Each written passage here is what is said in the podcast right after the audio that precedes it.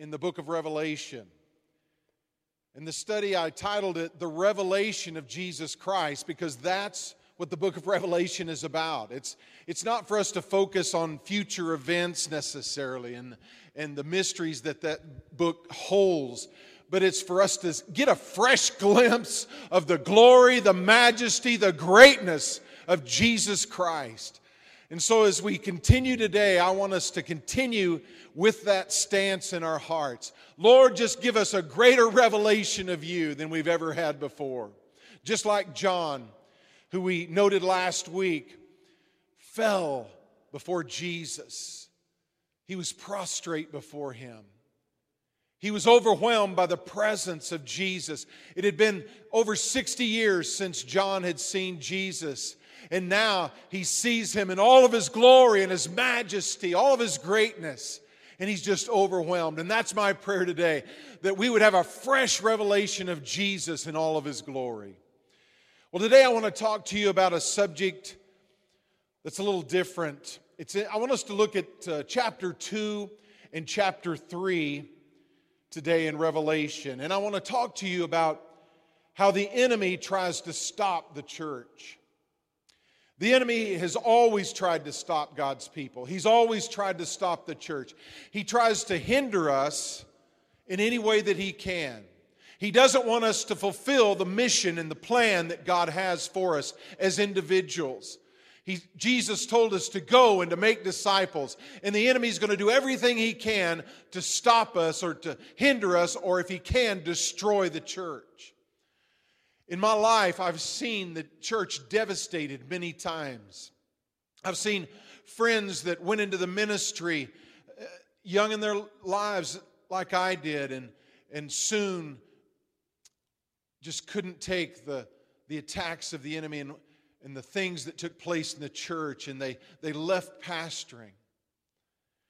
And, church, I want you to join with me today and make a declaration to the enemy. He is not going to hinder our church. And by the church, I mean you, because you are the church. He is not going to hinder you in this day. We are going to make disciples. We are going to love people. We're going to share the love and the life of Jesus Christ, no matter what's taking place around us. Can you say amen to that? I want you to read with me in chapter 2. Let's look at verses 1 through 7 to begin with. To the angel of the church of Ephesus, write these things says, He who holds the seven stars in his hand, in his right hand, who walks in the midst of the seven golden lampstands. I know your works, your labor, your patience, and that you cannot bear those who are evil. And you have tested those who say they are apostles and are not, and have found them liars. And you have persevered and have patience and have labored for my name's sake and have not become weary. Nevertheless, I have this against you that you have left your first love. Remember, therefore, from where you have fallen, repent and do the first works or else I will come to you quickly and remove your lampstand from its place unless you repent. But this you have, that you hate the deeds of the Nicolaitans, which I also hate. He who has an ear, let him hear what the Spirit says to the churches. To him who overcomes, I will give to eat from the tree of life, which is in the midst of the paradise of God. We're not going to do a detailed, in depth study of every church today, but I want to kind of skim through and I want us to see the points that the enemy will try to attack the church, that he will come and try to, to hinder us however he can by tempting us with the flesh or by just outright attacks of the enemy or confusion. He tries various different ways to come against us and hinder us. But, church, I love the fact that Jesus has called us to be overcomers. And we are overcomers in Him. He who believes in Jesus Christ is the Son of God, he is an overcomer. And Jesus is talking about those overcomers who won't be sat- satisfied with all these attacks of the enemy, but we're going to confront them because Jesus has called us to confront them. So we're going to confront them with all the strength that we have, with everything that God gives us. We're going to take a stance against these things and not see the enemy win. Now, as we look at the seven churches listed here, there's a pattern that we see. First, each one is addressed to the angel of the church in a community in ancient Asia Minor. And the Greek word here, angelos, means messenger. It also means angel. And angels are messengers of God, but so are people. And I, I, want us to note here that when it's talking about writing to the angels of the churches, it appears to be writing to the pastors and the messengers, the leaders, the, the pastor of the church. And, and so it's okay with me if you want to tell everybody that you have an angel for a pastor. That's okay. Seriously, there's several other things that we see. Second, the letter of Revelation is some, something, it reveals something of the person of Jesus to every one of these churches. And Jesus desires to reveal something to us today. Look at verse 1. To the angel of the church of Ephesus, write, These things says he who holds the seven stars in his right hand, who walks in the midst of the seven golden lampstands. I love that. It's telling us Jesus has his pastors in the, in the palm of his right hand. He has us in that place of authority. He's there with us. He's moving in the hearts and the lives of the pastors. He's moving in the midst of the church. Jesus is right there with you, right there today, in the midst of where you are. He loves you. He cares for you. And he wants to lead you to be that overcomer that he's talking about in this passage. We also see the lampstands, they represent the churches. The pastors there are represented the stars. And he also says, I know your works. Don't ever think that the Lord doesn't know your heart and know what is behind the things that you're doing, knowing knows everything that you do, all your works. In five of the churches mentioned here, we see that the, the congregations there are addressed by Jesus because there's things that they're overlooking, things that they're neglecting.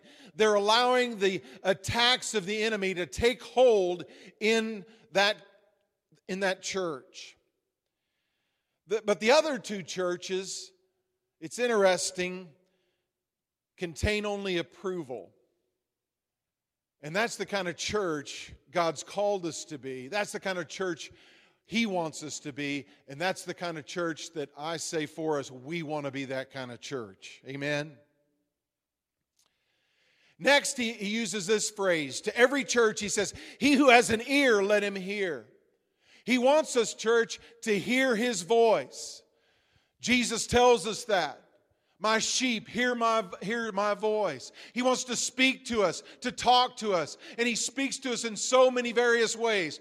Through His Word, He is a primary way that God speaks directly to you. Have you ever read a verse of Scripture and it just came alive and you knew that Jesus was speaking that verse directly for you at that moment in that period of time? But He speaks to us through creation.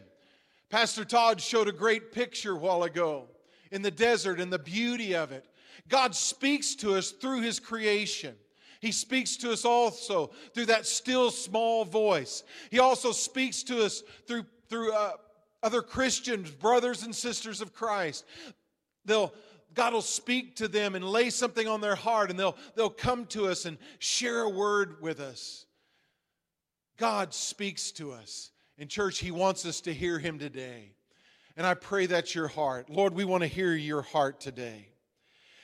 Let's continue. Let's look at the next, next church in verse 8. And to the angel of the church of Smyrna, write these things, says the first and the last who was dead and came to life. I know your works, tribulation and poverty, but you are rich. And I know the blasphemy of those who say they are Jews and are not, but are a synagogue of Satan. Do not fear any of those things which you are about to suffer. Indeed, the devil is about to throw some of you into prison that you may be tested, and you will have tribulation 10 days. Be faithful until death, and I will give you the crown of life. He who has an ear, let him hear what the Spirit says to the churches. He who overcomes shall not be hurt by the second death. Now, there's different ways that we talked about that Satan tries to come. And he came in this first century church to these churches, and he will try the same thing in our church. It doesn't matter how small a church, how large a church, these things can take place in any group of believers if we're not careful. And God calls us to understand that the enemy is working generation to generation to appeal with these enticing things to try to trap and, and hinder the church. So I want to look at just a few things today. First of all, the enemy will try to substitute activities for priorities. I'm going to say that again. The enemy will try to substitute activities for priorities. Look at verse uh, 2 of chapter 2 in Revelation, verse 2 and 3. Jesus says, I know your works, your labor, your patience, and that you cannot bear those who are evil. Well, that sounds like something good. And you have tested those who say they are apostles and are not, and have found them liars. And you have persevered and have patience, and have labored for my name's sake, and have not become weary. Now, that's encouraging. That sounds great. That sounds like a, a, church that's doing what, what they should be doing. But Jesus said, here's something else. Look at verse 4. He says, Nevertheless, I hate or I have this against you that you have left your first love.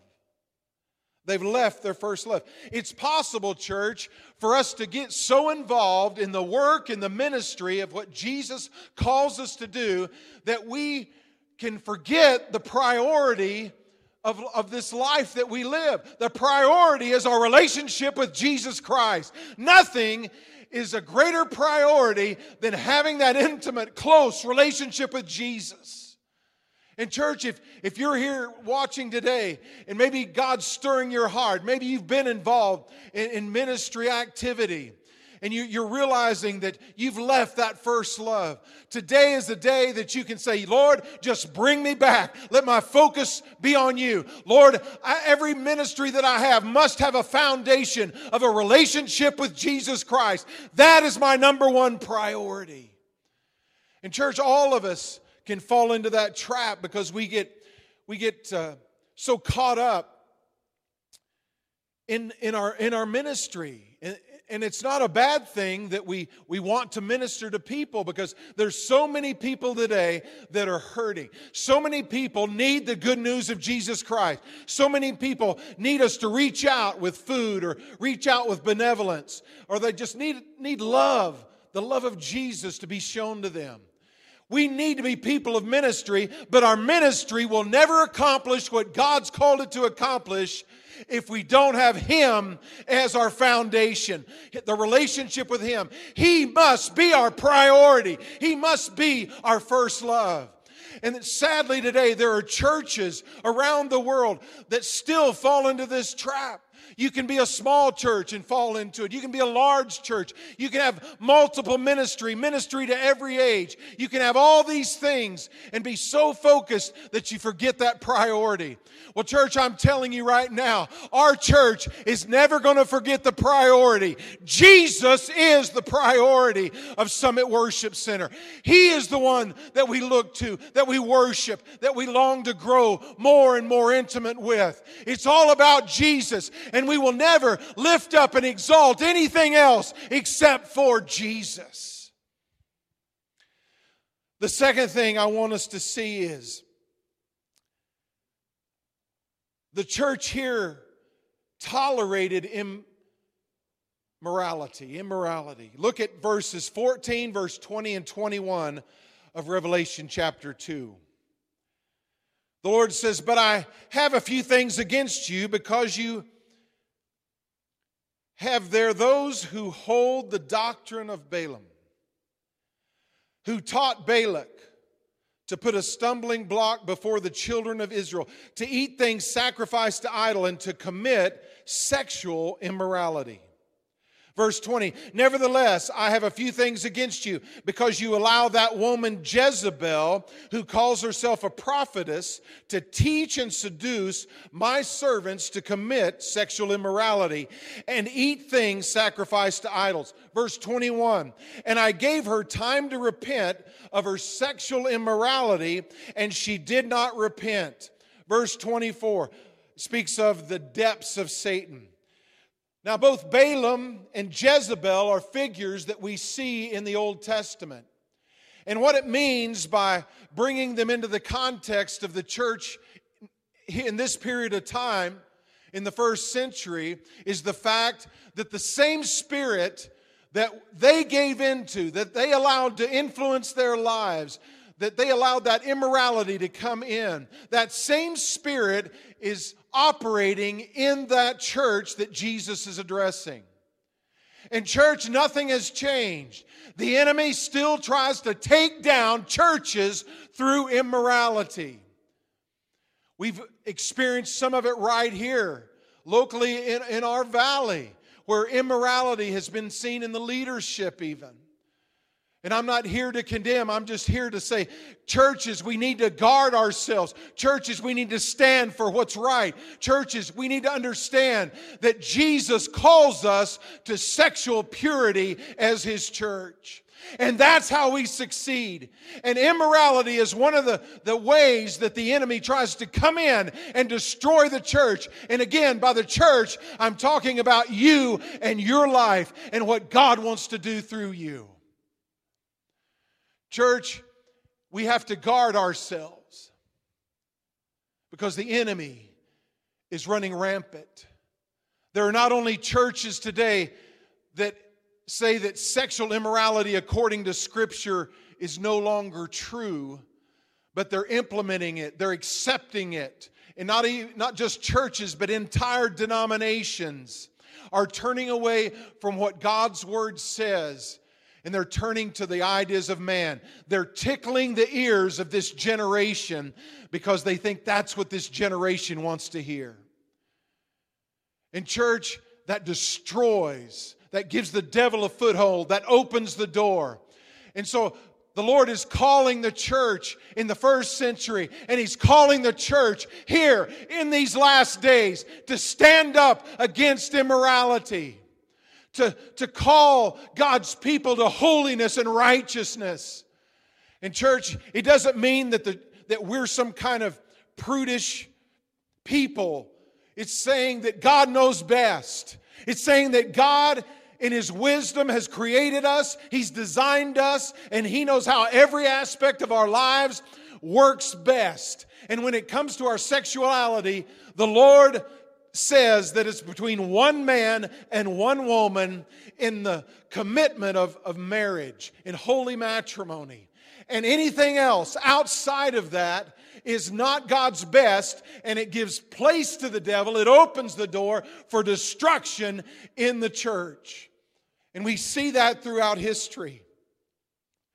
And so today, when it's not popular to say that these things are wrong, I still trust the Word of God. I still speak the truth of God. And, church, we're never going to be a church that's going to open the doors and say, these things are okay now.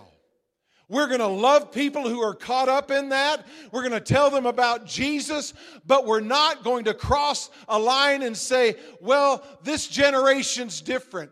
Things are different now. And, and, and it's okay to have all of these sexual immoral things in the church and in the leadership of the church. And that's what this is talking about. There were leaders that were leading the people thinking that sexual immorality was okay. We're not going to do that. We're going to take a stand. In fact, the meaning of the depths of Satan is to consciously pursue impurity and then say that we have been given permission by God to do that. That's, that's, a, that's what it's talking about the depths of Satan. And that's exactly what some of the church is doing today. They're saying, well, God's word doesn't really mean it that way. God created people a certain way. No, He created us male and female. That's what the word says. And if someone's caught up in an identity crisis, we love them. We don't come against them and persecute them, but we tell them God has a better way. God will give you understanding. God will give you freedom. God will give you a, a relationship that is just wonderful and fulfilling. Amen.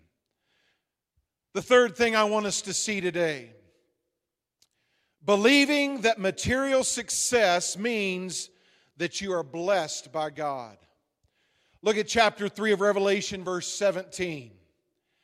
Because you say, I am rich, have become wealthy, and have, have need of nothing, and do not know that you are wretched, miserable, poor, blind, and naked.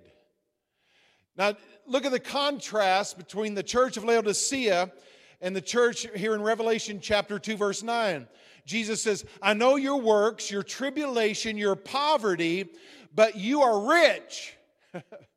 so Jesus tells a church that was very successful, that monetarily they were had more than enough, they were rich, and he says, No, you're blind and you're naked, you're poor. and then the church that had nothing, and the word poverty there in the original language does mean that they had nothing. They thought, the one church thought they were rich, and yet they were poor. The other church was going through tribulation, and they had nothing, but Jesus told them, You are rich. I want you to think about that for a minute. Does it mean that every church that has funds that seems successful needs to repent that something's wrong?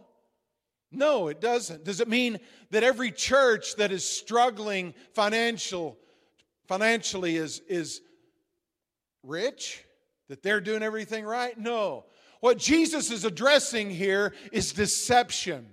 How the enemy will deceive us into thinking that just because a church is financially successful, wow, they're doing everything right. Wow, they've got the blessing of God. Or he'll deceive us thinking a church that is struggling, that is poor, well, God's blessing just isn't upon them. Something's got to be wrong. What is it going on in that church that's wrong? And so it's deception. And again, church, if a church is poor, doesn't mean necessarily that they're doing everything right. And just because a church is wealthy doesn't mean they're not doing everything right. Jesus is addressing the deception. And we need to understand, you know, in the day that we live in, there are churches that are just like the church he read that we just read about that said, You're poor, you're living in poverty, but Jesus says, You are rich. It reminds me of some of the churches that I've seen in Africa. And a, a friend that went to Bible school with me, he's a missionary, has been for years and years and years now to Africa. And he goes around, his name's Bill, and he goes around and he helps these churches that don't have funds to, to build a sanctuary or even a lean to over their head. But yet, there are people in those churches that will walk for miles and miles in the heat just to come together with their brothers and their sisters in Christ. And when they come together, they'll preach the word and they'll begin to worship the Lord and they'll be dancing and celebrating. And though they don't have a building, they don't have any air conditioning, they don't have a floor, they don't have anything yet that we would say materially. But Jesus is still saying that church is rich. They're rich in joy, they're rich in happiness, They're rich in the love of God. They're rich in the fellowship of God. They are rich in Him. In church, it doesn't matter how large your auditorium is or how small your group is at home. It doesn't matter what, what bottom line is. Are you rich in Jesus? Are you rich in His presence? Are you rich in His joy? Are you rich in His happiness? Are you rich in the fellowship of the believers of God? Are you rich in the eternal things of God for your life? I love that. And I, and I don't have a problem with a church being nice. I don't have a problem with a church being large. But I want that church to be rich in Jesus. They've got to be rich in Him. The fourth thing I want us to look at how the enemy works. We can replace religious systems in the church or legalism that hinders God's grace and His glory from flowing. Twice, Jesus mentions in these passages the Nicolaitans. In verse 6 and verse 15 of Revelation 2, he says, But this you have that you hate the deeds of the Nicolaitans, which I also hate. That's strong, church. Jesus is telling them he hates the Nicolaitans, and they hated them too. Now, Nicolaitans is based on two Greek words. It's based on Nicholas or Nikos and Laos. Nikos and Laos. And Nikos has to do with conquering or dominate. It has to do with conquering and dominating. And laos is the word for people, it's where we get the word laity. And so it's showing there a, a, a contrast that, that there's the Nicolaitans would be equivalent to the pastor or to the leadership, those who are on the platform. And the laity would be those that, that sit in the congregation. And the Nicolaitans were saying that they're the ones that really matter. It's, it's the pastor, it's the church board, it's the elders, it's, it's the Sunday school teachers, it's the worship team, it's, it's those that really minister to the people. Though they're up here and everybody else are peons. And God hates that. And they were commended actually because they hated that too in the one church. And what I want us to see is the fact that, church, your ministry, your ministry is just as important as my ministry or the worship teams or a Sunday school teacher. In fact, I think about uh, Brother Bruce. He spends hours a day banging on truck parts and in grease and he does a great job. He's a great mechanic. And some would have a tendency to say, well, his job doesn't really matter. He's not really ministering. And I know that to be totally false. I know that he does his very best to be the light and to be the salt in that situation. And I'll be the first to say that his ministry, right there where he works, is just as important as my ministry or anyone else's ministry. And we need to understand where the Lord has us. He hasn't called everyone to be a pastor or a teacher or evangelist or a worship team member. But He has called all of us to be ministers. And your ministry is important. Your ministry going forth, loving your next door neighbor. Lord, take, take, take your next door neighbor uh, something just bake them a, a, a, cake or something or a pie. Recently, one of our members at the church here just brought us a pie, and, and what, a, what a blessing that was. Go to next door and be the light, be the salt. Or when, when you're working, it doesn't matter where you're working, church, you're a minister. Your job there for the Lord is important. We, we give glory and honor to Him because we, we work diligently, we work honestly, we work as the Bible calls us to work as unto the Lord. We do our job just as if we were working for Jesus. And when we do that, and we're the light, and we're the salt, and we minister to people, we tell them about Jesus, we tell them what God's done. Our ministry is important. So I want you to, understand the difference in what, what Jesus is addressing here by the Nicolaitans. Those that wanted to conquer and those that wanted to, to dominate. In church, we, we also, there are those pastors that feel like, well, I'm the pastor and I'm somebody. God called me to be a pastor and He didn't call you. That's wrong. But at the same time, church, we need to understand there are people that are the laity in the church that do more than support with their money. They do more than, than just come and listen. They're genuine ministers for Jesus and impacting the city powerfully for the Lord. Church, that's what God's called us to do. He's called you to be a minister for Him. Never think that you're anything less than anyone else in the call that God has for their lives. And some people actually take this and, and they think, well, as long as I come to church and listen and grow, long as I give my tithe and my offering, then everything's good. That's all Jesus is requiring of me. No. No, He's called you to be a minister, to impact our community to impact our world. Thank you, Lord.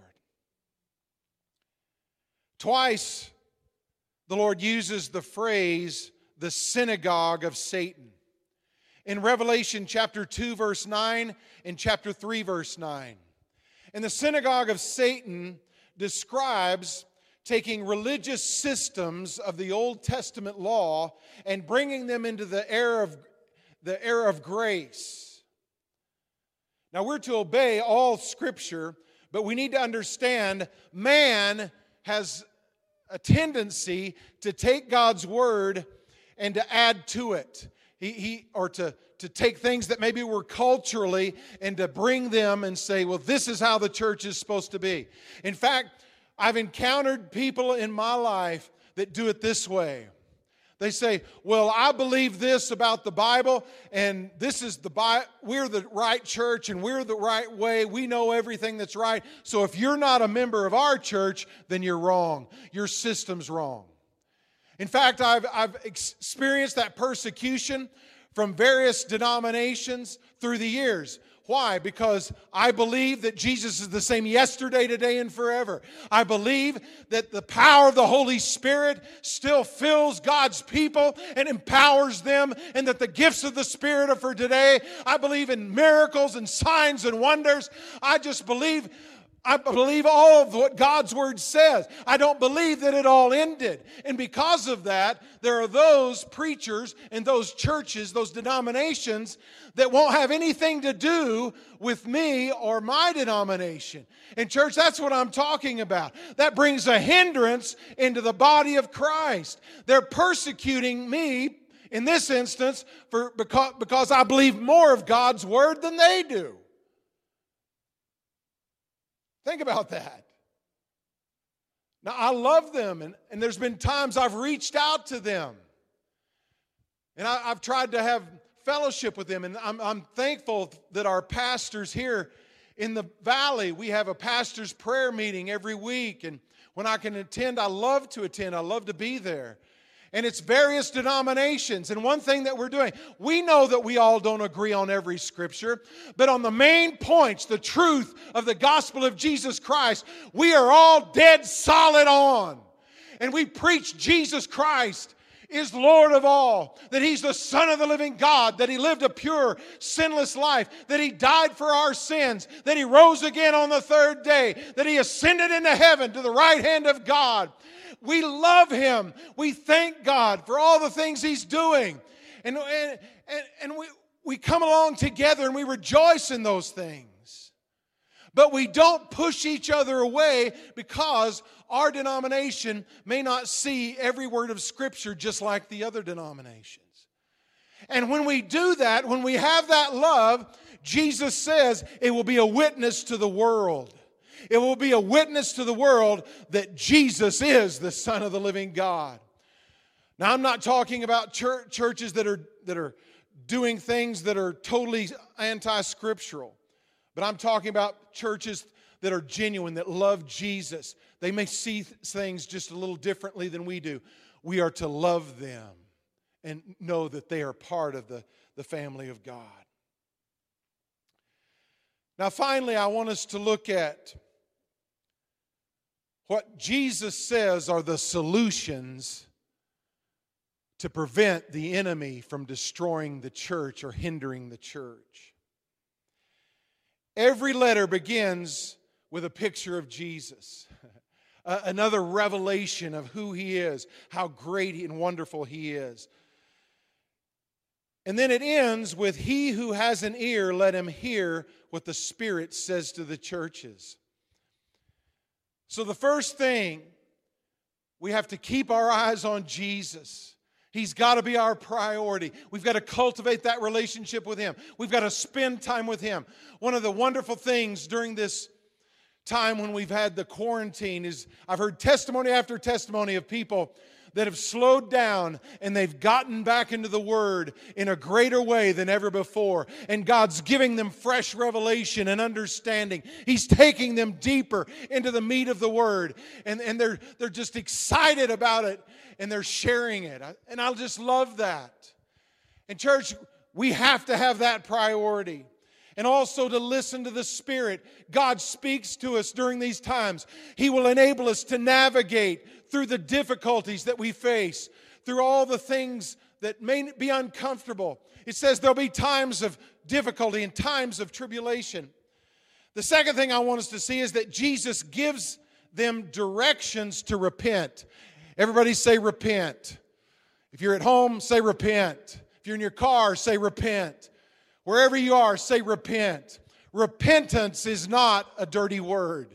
Repentance is a wonderful word. It's a word that should be preached. It's a word that should go forth from the pulpits because God calls us to repentance. He called these churches to repentance. He's calling the church of Jesus Christ to repentance today around the world.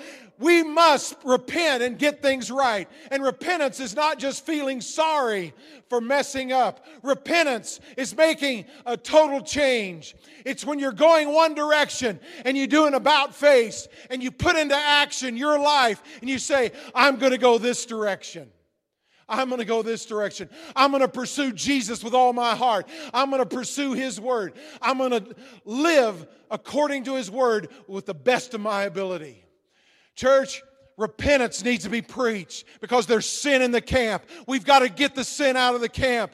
Then we can go forward and be the overcomers and accomplish all that God's called us to in these last days.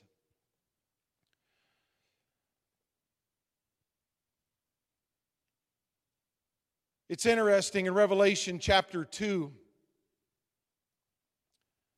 verse 10. It says, You will have tribulation 10 days. we know that Smyrna had adversity. We know that they responded to it in a great way. In church, we need to understand that we need to treat difficulty as a friend and a refining force in our lives. You say, Oh, great. We don't like to think about tribulation. There are more people being martyred today for their faith in Jesus Christ than throughout history. Jesus told us that we're going to have tribulation, but he said, Be of good cheer, for I have overcome the world. Yes, there's going to be things that we face, things that will be uncomfortable, things just like this virus. There continue to take place in the world we live because we live in a fallen world until Jesus returns. We're going to struggle facing these things. But he tells us to face them just like the church in Smyrna did. that God's going to refine us. Right now, we don't like the quarantine, but God is using it to refine His church. God's using it, and we need to embrace it. What is God wanting to teach me during this time of trial? What is He wanting to do in my life to cause me to grow and mature in the things of Him? The, the phrase there, 10 days, is an interesting phrase. In this period of time, it, it, it was referring to not a specific time period, but as time just seemed to go on and on and on. And many of us can relate to that right now with the quarantine. It seems like it's just going on and on and on. And around the country, there are people that are getting out and beginning to protest. They're tired of it. But there's another thing I want us to see in that phrase that was commonly used is that it means that it's limited, that there is an end coming. And until the end comes, that the church is to take that stance that this is a refining fire of God, that God wants to work in my life that I can be pure and refined before Him. And I say hallelujah to that. Hallelujah to that. A couple of years ago, I shared the dream that I had that God was going to bring revival, and I, I, I saw an earthquake and a shaking of the churches.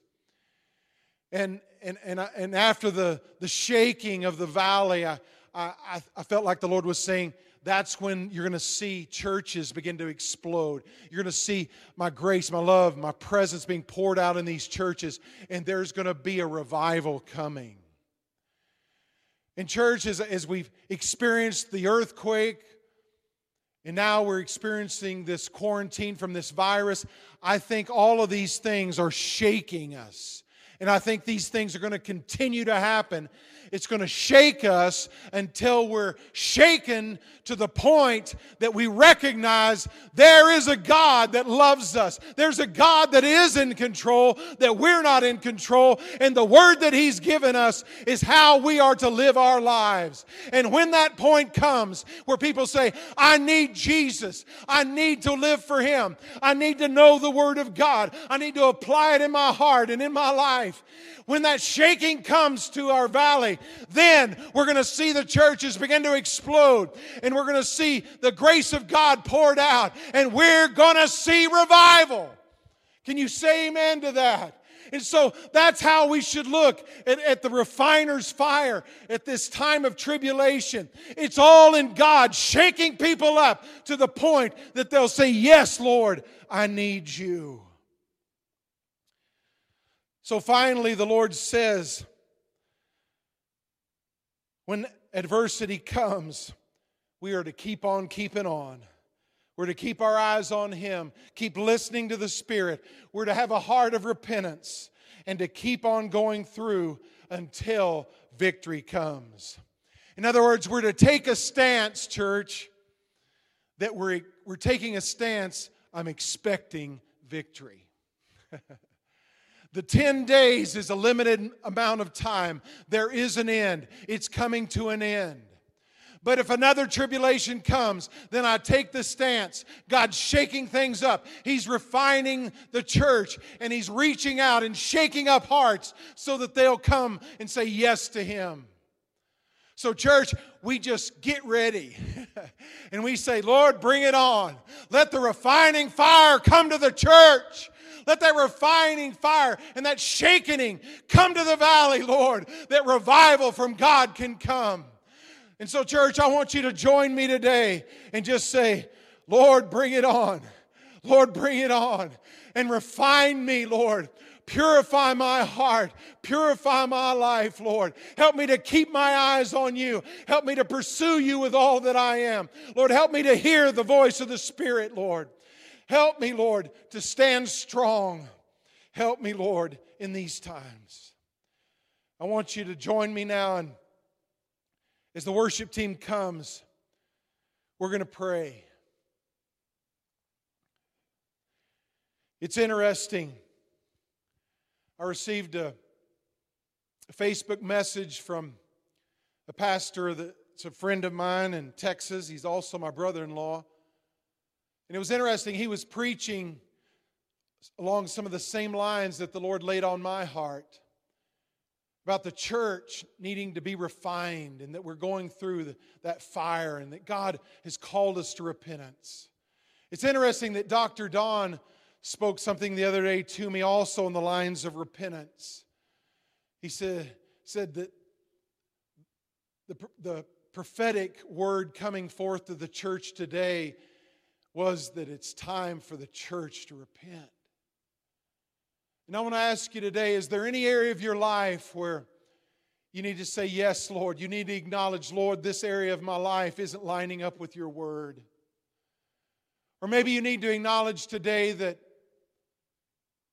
your life as a whole isn't lining up with God's word because you've never invited Him in.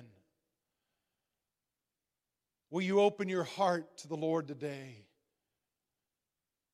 Will you allow Him begin to work and to have His way? If that's you today, I want you to pray with me. Father, I just thank you for everyone that's tuning in today. Lord, I thank you for those that are right here in the auditorium. And Lord, help us to come in these latter days, in these times, Lord, help us to recognize the hindrances of the enemy for each one of us as the church of Jesus Christ. Lord, help us not be deceived. But Lord, help us to understand that you have a ministry for us and that, Lord, you are there with us. You will guide us. You will direct us.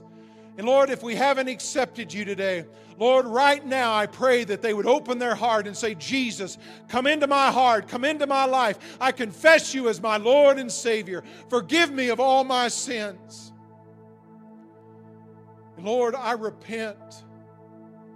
I turn from those things. Lord, I release them to you. Be my Lord, be my Savior. And Lord, if, if there's anything that we need to repent about, maybe we've walked with you for many years.